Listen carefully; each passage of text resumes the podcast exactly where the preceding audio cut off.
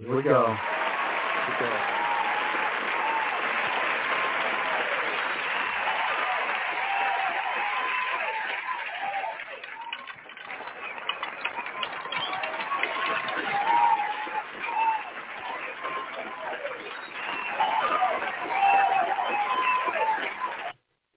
I'm Freddie McRae, which means this must be.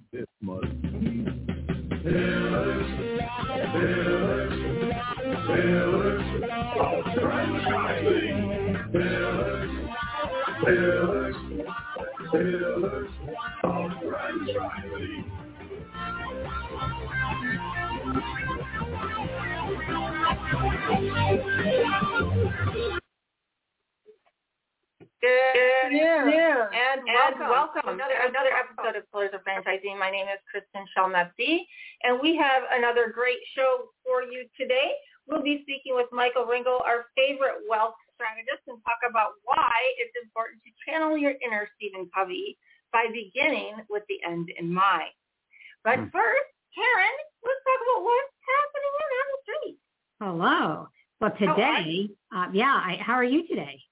I'm good. I'm good. I can't good. believe it's Thursday already. I know. I can't either. I can't either. So I was kind of excited the past couple of weeks because um, Franchise Business Review just came out with their annual survey, and I always love that because it's you know because it's a survey that's really based on feedback of franchise owners. I think they're the best source, right, for rating surveys.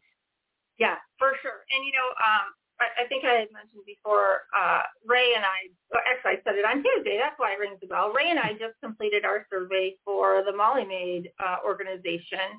And they are really, I, I met the founder of Franchise Business Review in San Diego at the IFA meeting. And what a great guy. I mean, really his whole goal is just to make sure that people have a platform uh, to speak about their experience in the franchise industry with their specific brand and tell everybody what they really think about it. And, you know, you can choose to have it be um, private or you can share your information, which I really like. I do too. And I think many times when you're doing one for, you know, your franchisor, people are kind of afraid, right? They're like, okay, do I tell the truth? Can this be tracked to me? You know, and yeah. what I like about this, you're right. It can be, you know, it can be anonymous or you can give your name. Yeah. And, and I love it because they're really taking a look at franchisee satisfaction, like franchisee satisfaction, performance results. And I like it that they're really taking a look at the training, leadership, yeah. core values. And what I love is it's lifestyle. Do they yeah. like what they're doing? Because we all know that, you know, when people are looking for a franchise, those are key parts because this is your life. Sure. And, and often we're giving up very frequently really good paying corporate jobs that are for the most part stable, but we've just decided that it's time, right? And so the ability to have something that makes you feel good about what you're doing at the same time that you're you know, obviously growing and replacing your income and all those things is really, really important. Absolutely. And, and I also, it, it's that you've got to make sure you find the right franchise for you. You know, we talk a lot about that because it mm-hmm. does vary based on so many different things.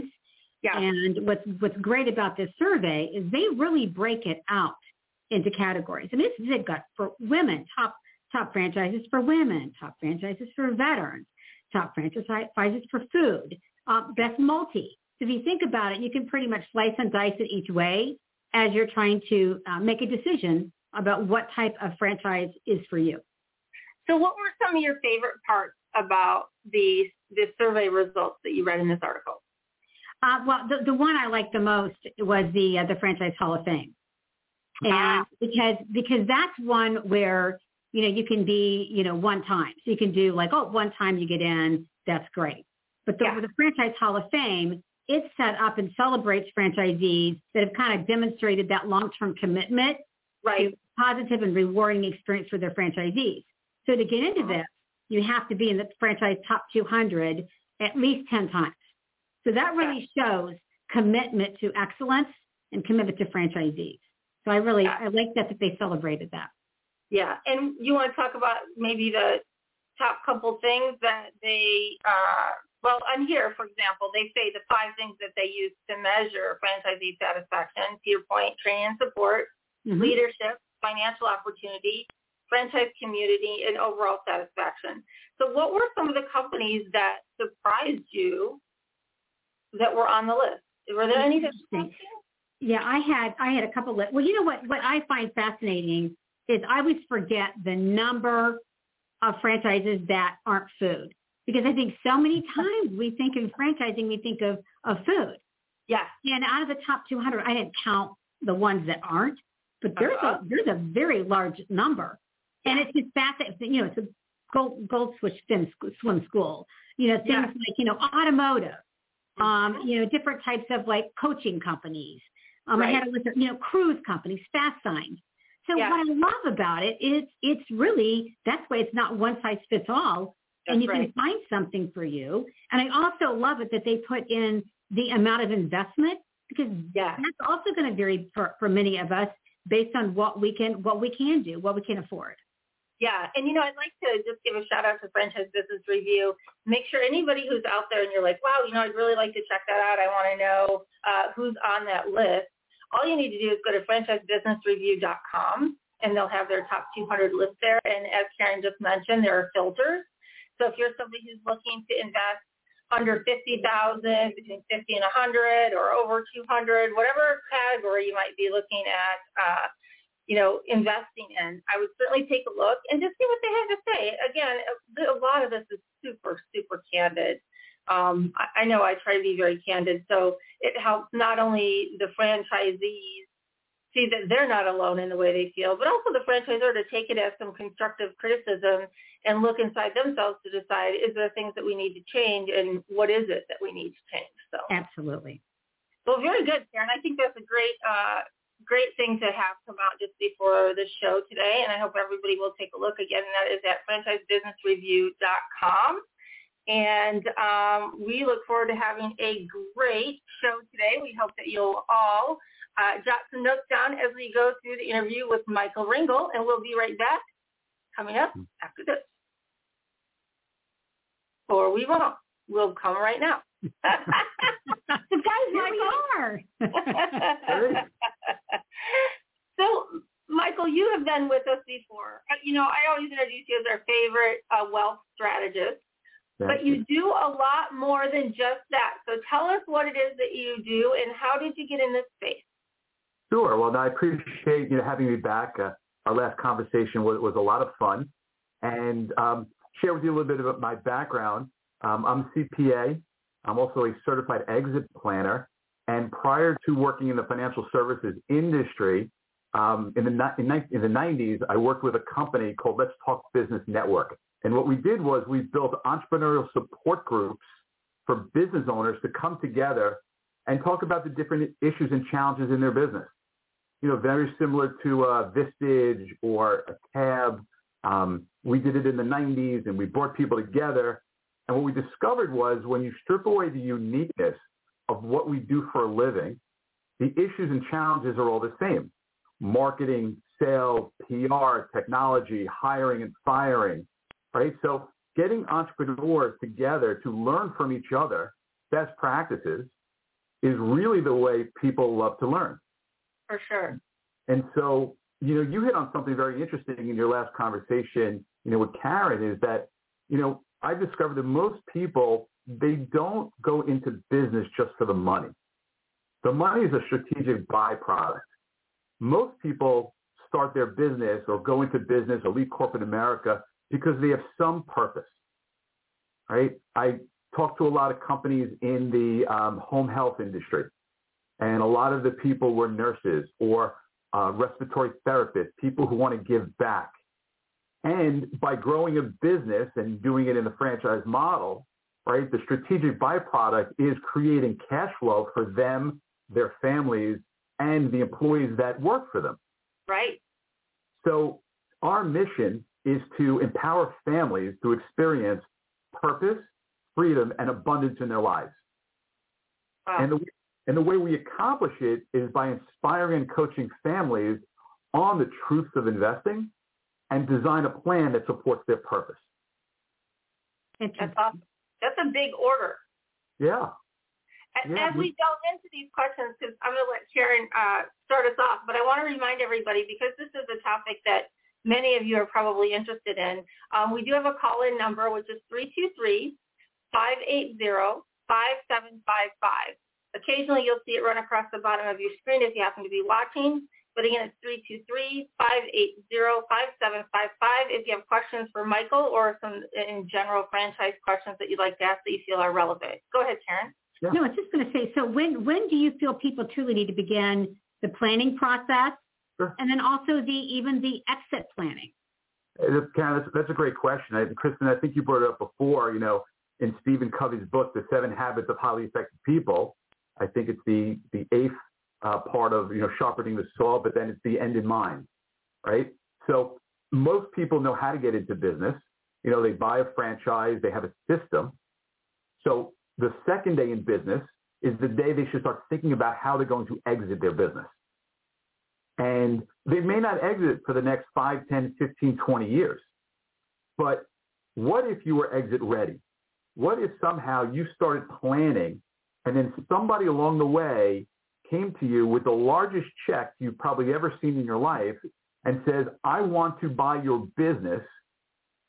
Are you ready to exit? Last year, my colleague and I had three companies that were in that position. Two of them sold for $30 million. Owners were exit ready. They knew exactly what they were doing with the money. They knew exactly how it was going to transpire, but they weren't looking for it, right? Yeah. They just, somebody, an uh, venture capitalist came along and said, we want this business. They saw the opportunity and they went for it. So for the last, I would say, you know, 15, 20 years, we've been working with entrepreneurs and business owners, really focusing on their exit planning because we all know with 100% certainty that you're going to leave your business someday, mm-hmm. right? Either it's going to be on your terms, it's going to be on somebody else's terms, and most business owners haven't planned on it, and there's no dress rehearsal. Right. A lot of times you don't get a second shot at this. So how can we put a plan together to help you become exit ready from the business point of view? We could talk about looking at the personal point of view as well, but we start focusing on, you know, what's the purpose of your business? Um, what are you looking to get out of your business? How do you, what's the value of your business? Right? Well, that seems like a, that, that seems like, I mean, right now, it's so now I will say I think a benefit to franchising is that they tend to prepare franchisees for, to at least have a kind of a good sense of what the business is worth. But right. that can be a really um, intimidating question you sure. know? So how do you get to the bottom? I mean, you, you help entrepreneurs and franchise owners. Do you find that one is, I mean, there, there's got to be very different in how you deal with them, right? Um, yes and no. It, it, it's interesting because most business owners don't get evaluation of their business, mm-hmm. right? And the reason is that it's typically expensive. Yep. You have to hire an accounting firm to come in and disrupt two to three days of getting financial data. And as entrepreneurs, you know, we go, go, go. We're working in the business, not on the business. Mm-hmm. Well, we use technology, right? Basically big data that's out there, very similar to if you wanted to value your home, right? You go to Zillow.com, it uses big data, it gives you an approximate value of your home. Now, remember, something is worth what somebody's willing to pay for it. Yeah. Right? Absolutely. so, you know, you go to Zillow and you go, well, my house is worth more, my house is worth less. But either way, you know, it gives you an idea. Well, we right. have technology to do the same thing with three years tax returns, some financials, and a couple questions. Uh-huh. You can create a 28-page report that says, here's the approximate value of your business today. Benchmark it against key performance indicators within your industry and with outside the industry. Mm-hmm. And then have conversation about it because here's the thing we need to think about. How much money do you want to live on the rest of your life? How much cash flow do you need, right, right. to be able to live the lifestyle that you want to live? Mm-hmm. How much do you have on your personal balance sheet? And a lot of entrepreneurs don't realize that their business balance sheet, right, goes on their personal balance sheet, right? right. You want a business. It's an asset. Yep. So will the net proceeds of that business, when you take into consideration taxes and taxes come into play if you if you decided to um, use your old 401k, right, to purchase the business, right? We need to figure out how to get out of that situation because when you sell the business, all of that is going to be ordinary income when you take it out. Yes. Capital gains tax if you didn't use your old 401k from the corporate world to pay for the business. Yep. That's actually a really good point. And I think that's where it's great that not only are you a wealth strategist, but you are a CPA because people like me, I was tempted to do a 401k rollover, Yeah. but because of that very fact, my CPA said you pay now or you pay later, and I said I'd rather just pay now. Yeah. So we Yeah. rolled it into a Roth, paid the tax Right. it, to hopefully minimize the day that we decide to exit. Yeah, absolutely. And then think about, you know, will the net proceeds from the sale of the business plus what's on your personal balance sheet be able to produce the income that you're going to want to live on the rest of your life? Right. How is it invested? Do you have any guaranteed income? What does it look like?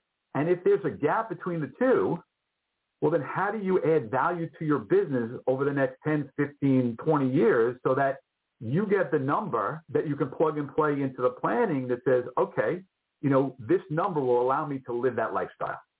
That's that's that, and that's the key reason why you do it up front, right? So then you're not years later when you want to actually to say, "Whoops, Right. we didn't we didn't do that."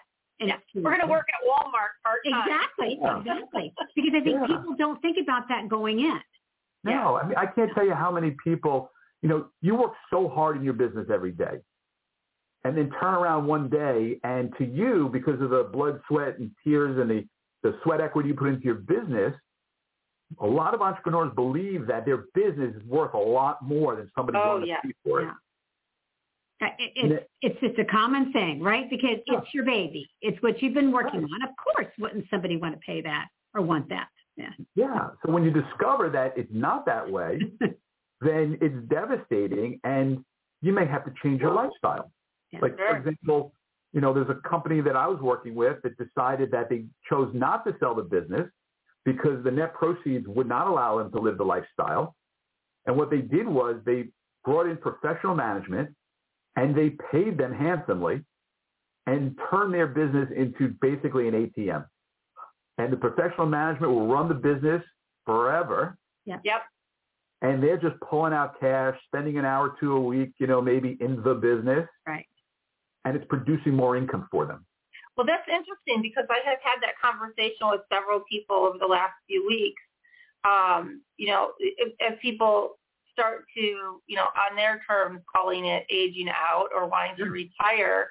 And, you know, I thought, well, geez, as long as my business is making money, I really want to get out, right? I mean, Right. and and I think that's a great strategy. But but let me ask you. So in Sure. doing that, and then again, beginning with the end in mind, if when you set up your corporation, we talked a little bit about that pre-tax, you know, your 401k money. Right. That really drives or should drive whether you're an S corp, a C corp, or an LLC. Should it not all kind of play in part of the same formula? Uh, absolutely. Well, when you're an LLC, you would declare how you're taxed, right? Okay. When you um, create the rollover, right, you have to be a C corp. Yeah. Yeah. So, and there there are pros and cons to that, right? There's it's if you keep money in the business, if you retain earnings, you're taxed at the corporate rate, but when you take it out, you're taxed again, which brings up to what you would have been taxed at the S corp anyway. So there are ways even if you have an S corp now or an LLC that's taxed as an S corp, it may be advantageous to create um, a C corp management company to be able to move some of those retained earnings in there because you may not need it for a while. Interesting. So that's one of the things that, that we're seeing a lot of companies looking into. The other thing most business owners don't know is that, you know, when it comes to employee retention and employee benefits, hmm they know what 401k is, right? They put it together most of the time because they want to retain their employees. Yes. But they don't use it effectively in order to minimize taxes. For example, you can add on top of a 401k, and, and what people typically do is they go to their payroll company, and the payroll company says, "I just put together the 401k for me and just manage it." hmm But what if you have a very profitable year? Well, you can create a profit sharing plan on top of it and put more money away for you, the owners, than just the, you know, $22,000 a year plus match. Do you have to offer that to your employees too, or can you do it just as owners in that 401k? So, so it's a great question. The eligible employees, right, the way the IRS works is that in order for you, the business owner, to get the benefit of putting away a lot more money, you have to give some to the employees. Right. You can't discriminate. Yeah. But here's the thing. Let's say you have a business that is producing a lot of income for the last few years, and it's going to continue to grow. Mm-hmm. So there are plans that you can combine with the 401k profit sharing called a cash balance plan.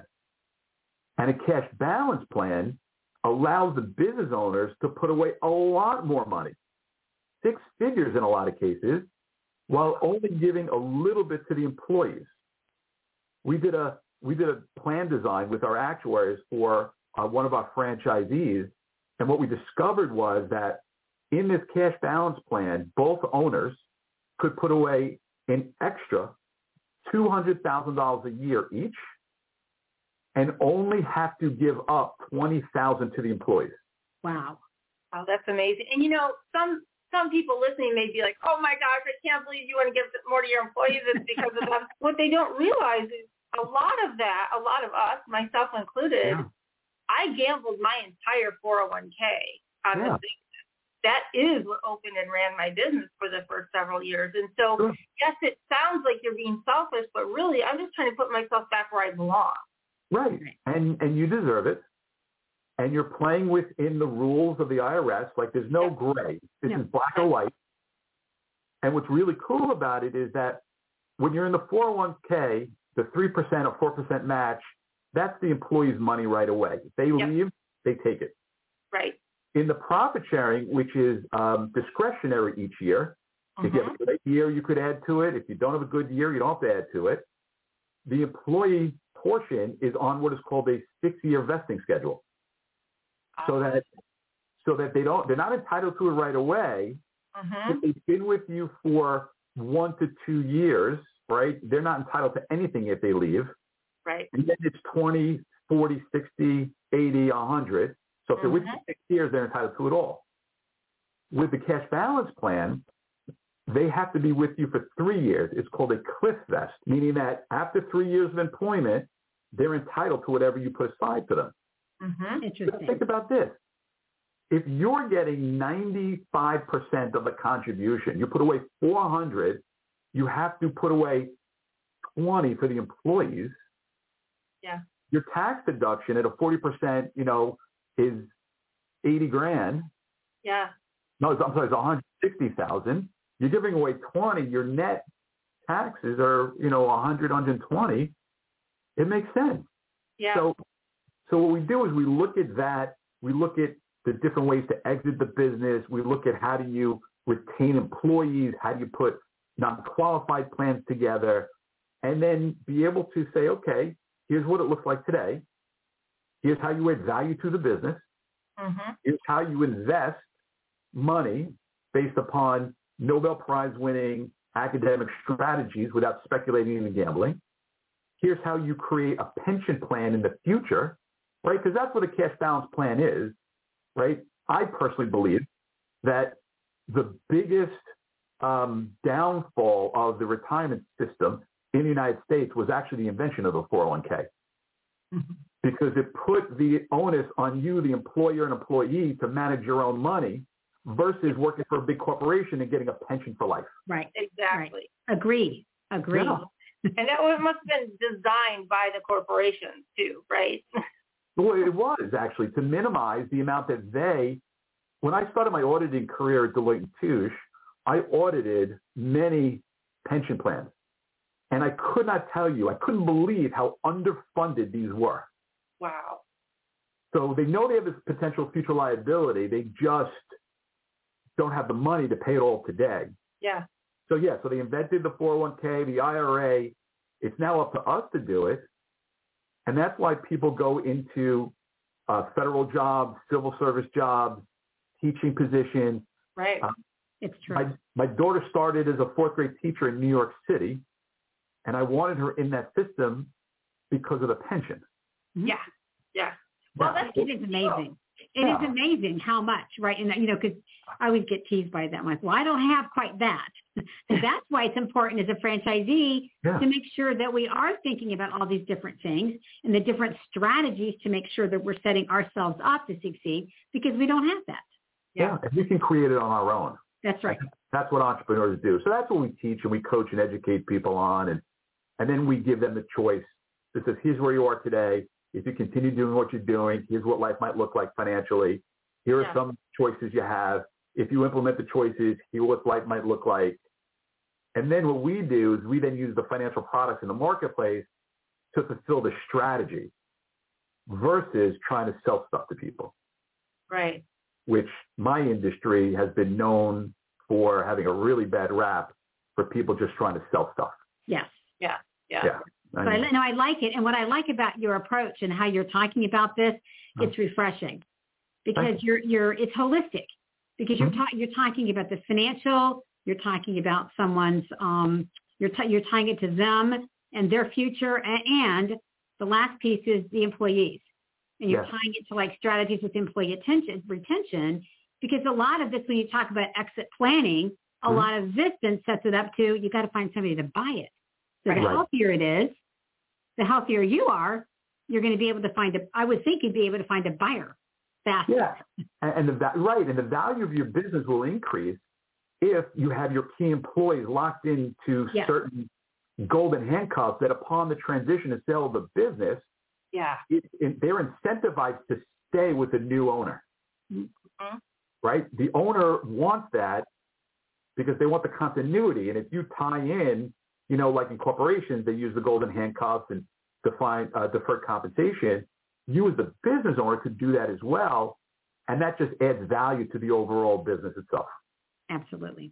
because Yeah. we're talking about value, obviously brand plays into this quite quite largely. And you know, it's kind of my opinion that if you have a franchise brand, it's one that obviously people know about, they see it, they're aware in most cases.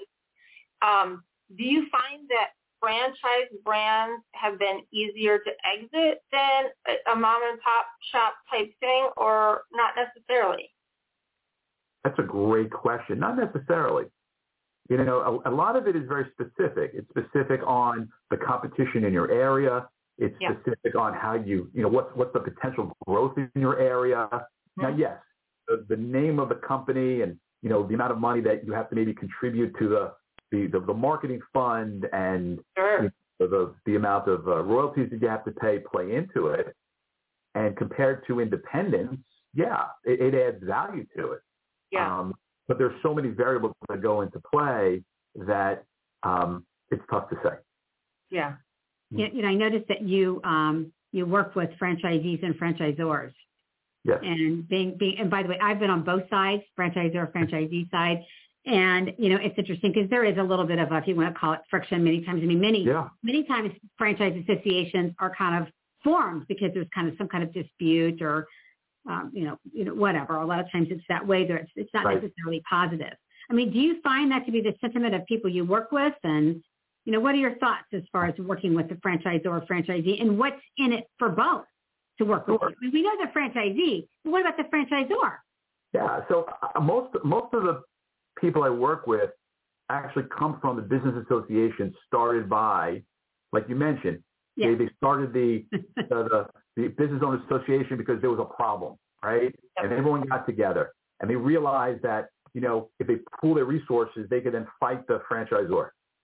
And then once that issue is complete, they go, wow, you know what? We really like coming together to learn from each other. For me, I found that working through, you know, the business owner association is more powerful because the franchisor, a lot of times they don't want to, um, they're concerned about liability.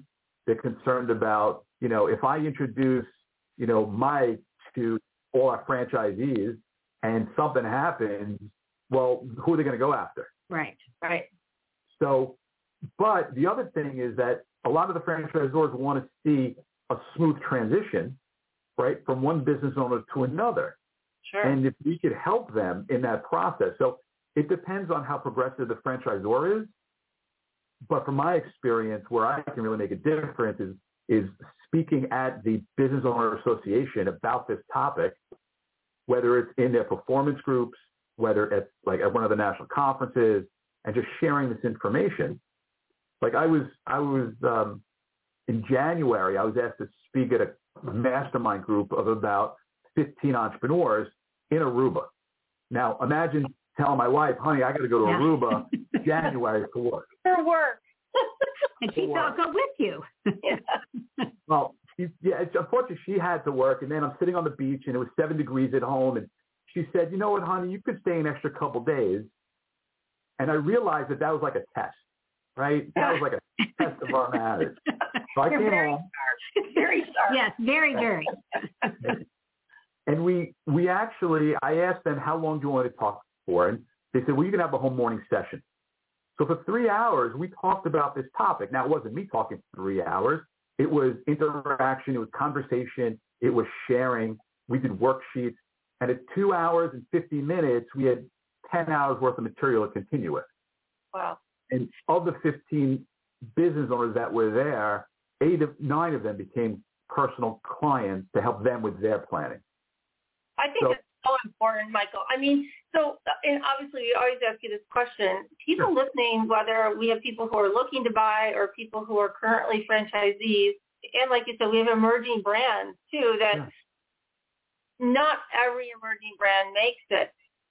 Right. How's the best way for them to contact you and kind of strike up this conversation? Because it sounds like you can be very involved and, and it's obviously very individualized, right, based on what your goals are.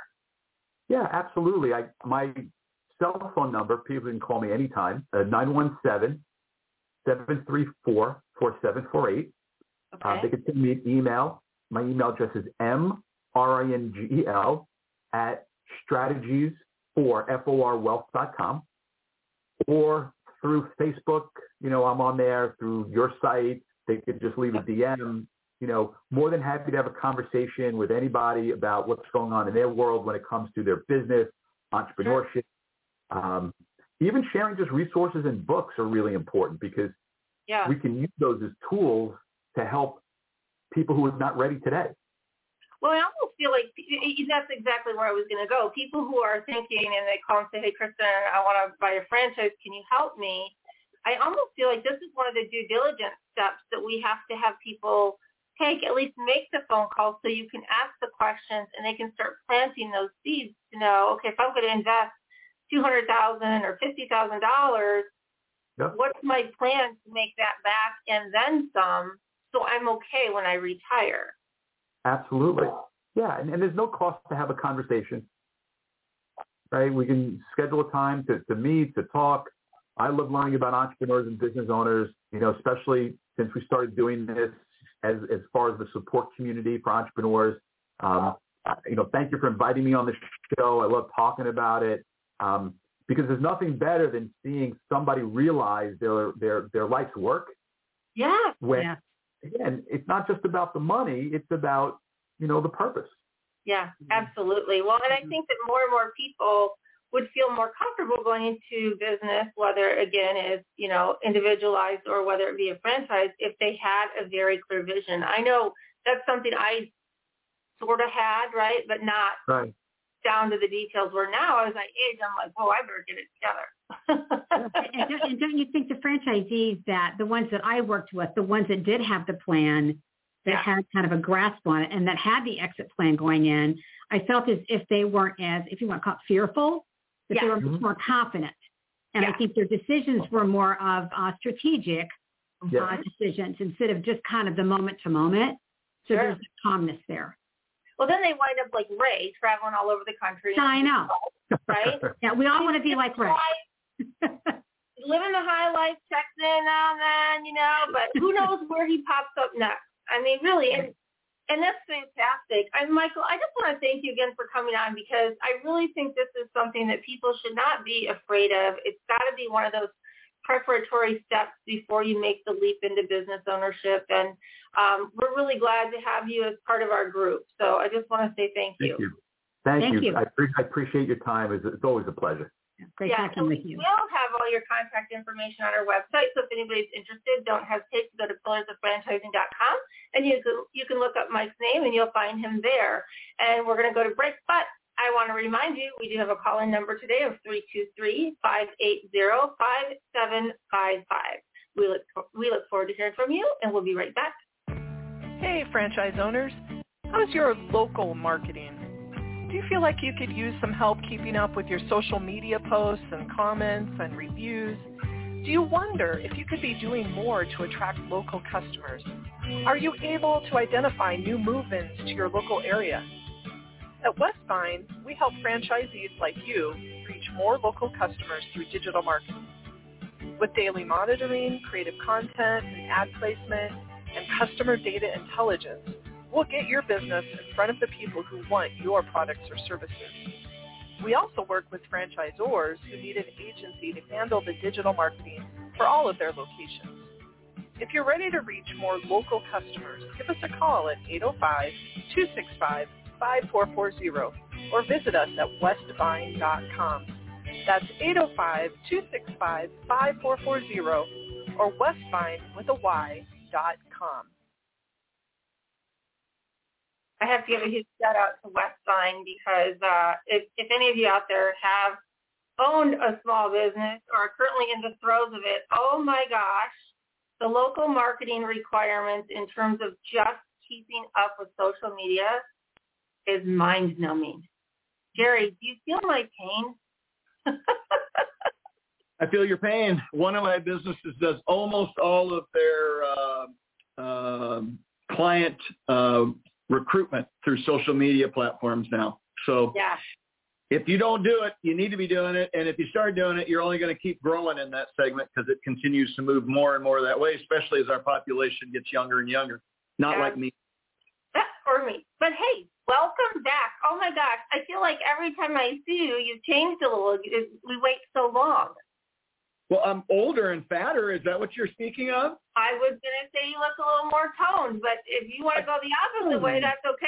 I mean, I wasn't hmm. gonna go there, but I appreciate that. It, it's Fred. Fred is on the. Did, did you see he tried to replace Karen with Ray in the middle of your segment? oh, I saw that. that was that was disappointing to all of us watching. Nothing against you, Ray, but we didn't want to trade you and Karen. Okay. I think he was just making sure that Ray was paying attention. Ah, I got it. I got it. Well, Yeah. we have a series now that we're going to start today. Yep. sure. Um, yeah, I just got off. Uh, I served on a panel with some really smart people. I, they put me on there for eye candy, I think. So. I was, uh, I was in amongst a group of really smart people talking about the new joint employer rule that has been rolled out, and uh, so we're going to do three weeks. Actually, it's over four weeks, but we're going to do three segments on it Mhm. so that we can try and bring people up to speed with uh, today's history of what has gone on, and then uh, week's Thanksgiving, so that'll be a whole other thing. And then in two weeks, we're going to do some comparisons of the past and the present, so Yeah. that everybody gets a good feel for why there is concern about it. And then in Mhm. three weeks, we're going to talk about what if this actually happens. What does that look like as a franchisor and a franchisee? That's so, right. The big if that we're talking about is joint employership, correct? joint employer. Um, and this is, let's start the history lesson. This has been going on for 15 years or more. Uh, it started primarily because of the slow but inevitable death of unions uh, and their uh, lack of um, being able to recruit new members. And now I want to, before I get hate mail, I want to let everybody know I was a member of a union for a couple of years. My father was a union member and uh, and uh, worked on the management team of the union for many years. Unions had their place. In some cases, they still have their place, but it's not our fault. You can't recruit people, and so don't screw up the franchise model in order to fix a problem you've got. So anyhow, that's where it started, and then they got their handmaidens in Washington D.C. to carry the water. So it, it, this has been going on for 12 to 15 years. It has been through Congress four or five times and got voted down every time. Mm-hmm. Not once or twice, every time. And then, you know, in 20, uh, 2012, 2015, 2015, excuse me, uh, during the Obama administration, they, uh, the um, uh, NLRB came out with a rule that changed what had been the precedent for joint employer uh, designations over 40 years. So 40 their years. definition, their their definition of what defines joint employership is what really sparked a lot of this. That's exactly right. Okay. Because um, what it does is it literally puts uh, the onus on a franchisor to be responsible for the franchisee's employees.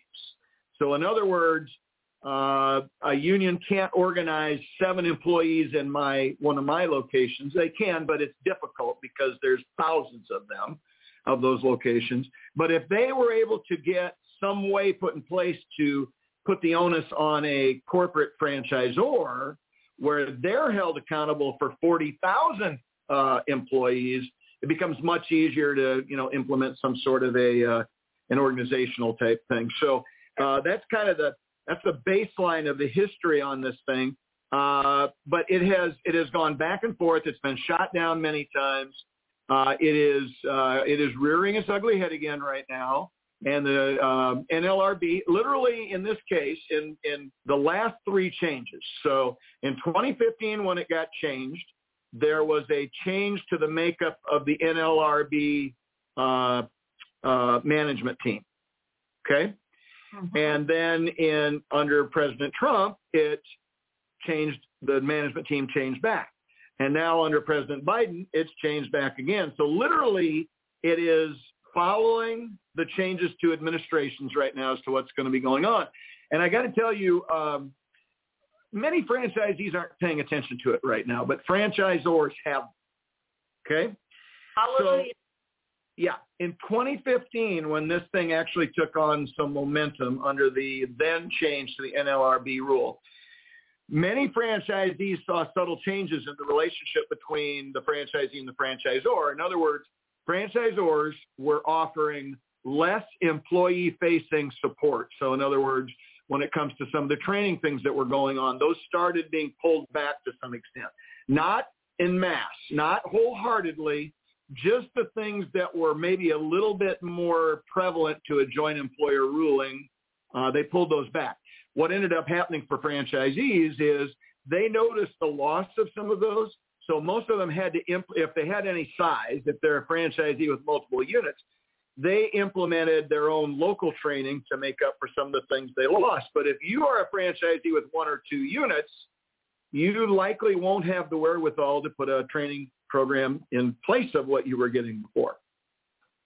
Now, it's not just training. There's a multitude of things that impact um, the relationship that could cause a to Mhm. judge you to be part of a joint employer relationship. Uh, one of the things I brought up on the call today, a, a franchisor can do everything they can to uh, insulate themselves from being judged. But let's take, for example, new technology. Okay. A franchisor rolls out new technology. As soon as they're comfortable with it in-house, they look for alpha and beta testers out in the ranks. Right. So they'll ask for volunteers, franchisee volunteers to do that. When that technology, let's use POS as an example, when that new POS technology hits, who are the ones that interact with POS more than anybody else up and down the system? Your employees. Yep. So since the franchisees don't know anything about the new POS system yet, that entails corporate employees training your staff on how to be an alpha and beta tester with new technology. Yeah. But I can't I can't mean- think of anything that's closer than that. yeah, I mean, all of this, it, it, it, and I'm glad that we're doing a bit of a history lesson because, you know, my fear is that people are going to be afraid to buy a franchise, and but that Sure. shouldn't be the case. But with so much uncertainty, it, it's like who wants to buy in the stock market when things are all topsy turvy? Some do because they buy low, sell high. They're they've got that game down. But I mean, I'm I tend to shy away when there are a lot of things that I don't understand, and when that's the case, I just shy, I just stay away from it. Well, I, I do. We saw a little bit of that in 2015 to 2017, where there was a, a lessening of the interest in franchises. Um, so we could see that again, but there are so many variables here. Choosing to not become a franchisee for this one reason is probably not the greatest decision if you really want back to Michael's thing, you know, developing wealth and even uh, being able to pass it along to your family and things like that. Uh, that's all part of the franchise model by by many times over what normal small businesses do. So, you know, deciding not to do it is probably not the right thing because a franchisors and franchisees are going to learn how to navigate the system to ensure that they don't get called out on joint employer. Um, the other thing is this thing's got a long way to go before it actually. I mean, it's it's supposed to take effect, I believe, the 26th of December, uh, but uh, there is already one massive lawsuit that's been filed against it. There is a huge uprising in Congress uh, that's by bipartisan across the aisle. One of the few things we can all agree on right now, it seems like in Washington D.C. But uh, there are people on both sides of the aisle that love uh, small business and franchising and so on. So they're working together to, um, you know, basically tell um, committees that they don't have the right to make these rules, these laws that are really uh, congressional based. So uh, I would not, I, you know, I, I would say, you know, buyer beware.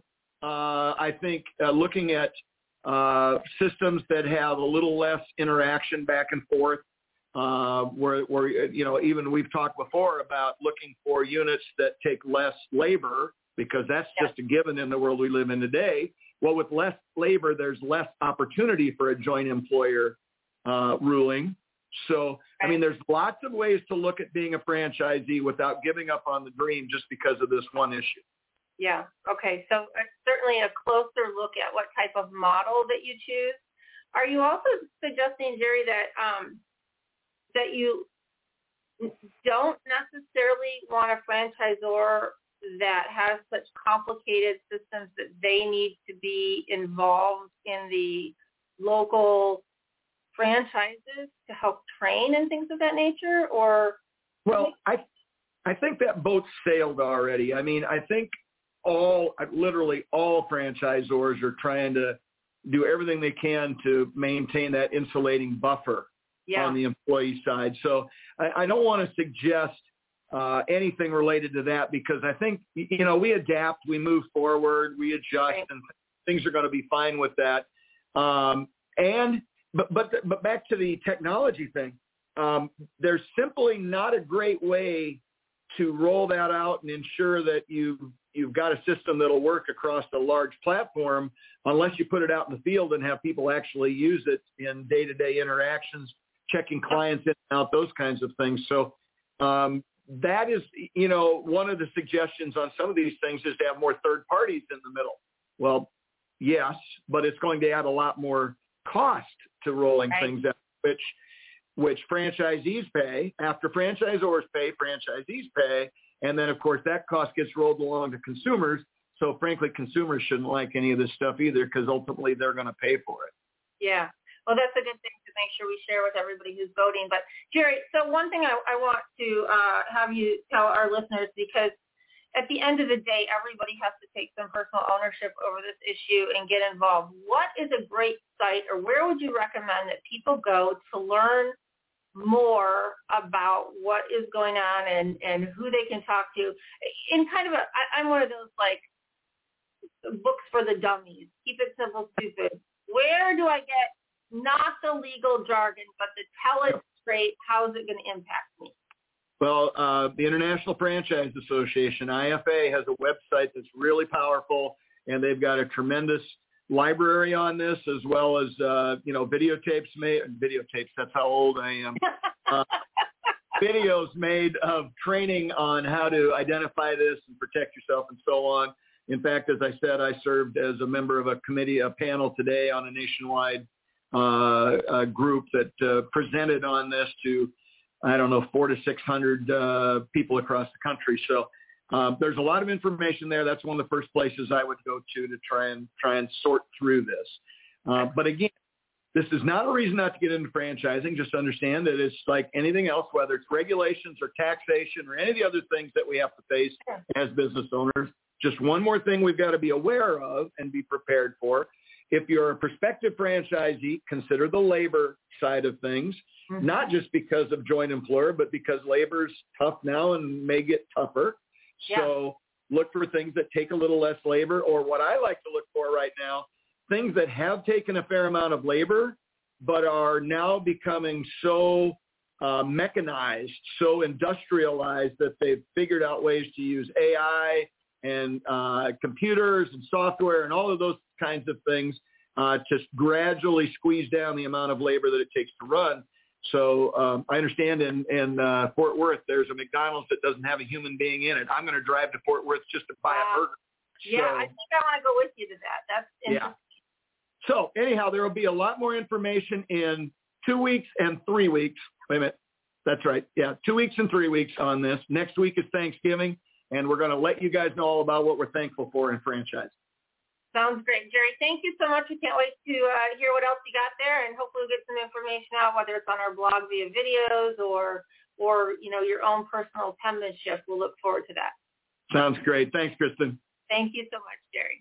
50 graduates resulting in seven new franchisees owning eight franchise brands, more than a dozen skilled graduates who are employees of franchise companies, all of them having earned a concentration in franchising exclusively granted by the Titus Center at Palm Beach Atlantic University, plus more than 80 franchise professionals on our advisory board. The Titus Center for Franchising is on fire in West Palm Beach, Florida. What do you need to join us?